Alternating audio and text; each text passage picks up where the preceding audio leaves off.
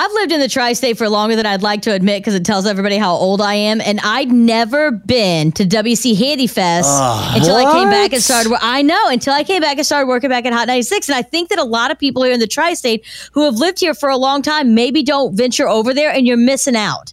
It takes place in Henderson. It's music, it's food, it's a good time. All are welcome. It's a barbecue festival. 100% of all the proceeds are used to fund next year's show. It's the Henderson Music Preservation Society, which is a nonprofit organization. So you go out there, you're doing something good, you're doing something good for Henderson.